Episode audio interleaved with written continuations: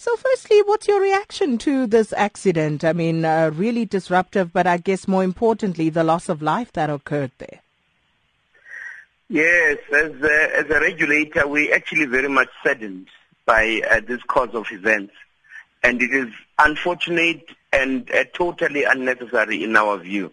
And we, we send our condolences to the families of the deceased first and also the people that have been injured that are still in hospital as we speak. And then, Mr. Poya, of course, investigations are still ongoing and we respect that. Uh, but at this preliminary stage, are you able to uh, inform us what the latest is in terms of what caused the accident? Because yesterday there were reports that you had two trains that were moving in different directions on the same line. Do we know anything more at this preliminary stage? What, what we know, there was uh, in in yesterday there was a an occupation what is called they were fixing a line overhead power cables. They had an an occupation that that they did get as Metrorail and then trains were running on one line.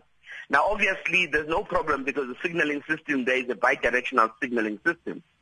Uh, so there should be no problems with that. Now but at this moment we don't know what actually caused the accident uh, obviously, our investigators are on site.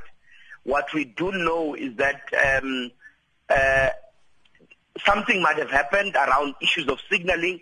At this moment, uh, we don't know what exactly could have caused the particular incident per se.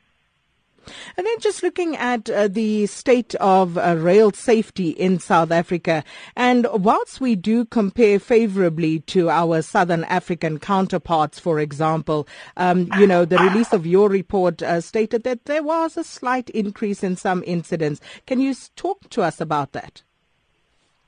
I think we overall, in terms of our incidents, uh, we as a South African sector, we actually managed to drop some of the categories. In terms of operational occurrences, we had a reduction. We also had a reduction in terms of um, uh, the security incidents. But what is important, though, I think from us as a regulator, is that over time, because we started doing this report, this was the 10th year that we're actually having this type of data and information. And what we see that over time, there is a steady uh, decline on some of the occurrences. But the biggest challenge, I think, for us is that the security-related incidents seem to be increasing. And, and that is a concern to us overall in terms of the, the, um, uh, the state of safety within the South African network. But also what we did pick up out of this report was the issue that the costs have started to rise, which is the cost of incidents. In other words, uh, that has increased significantly in this particular year.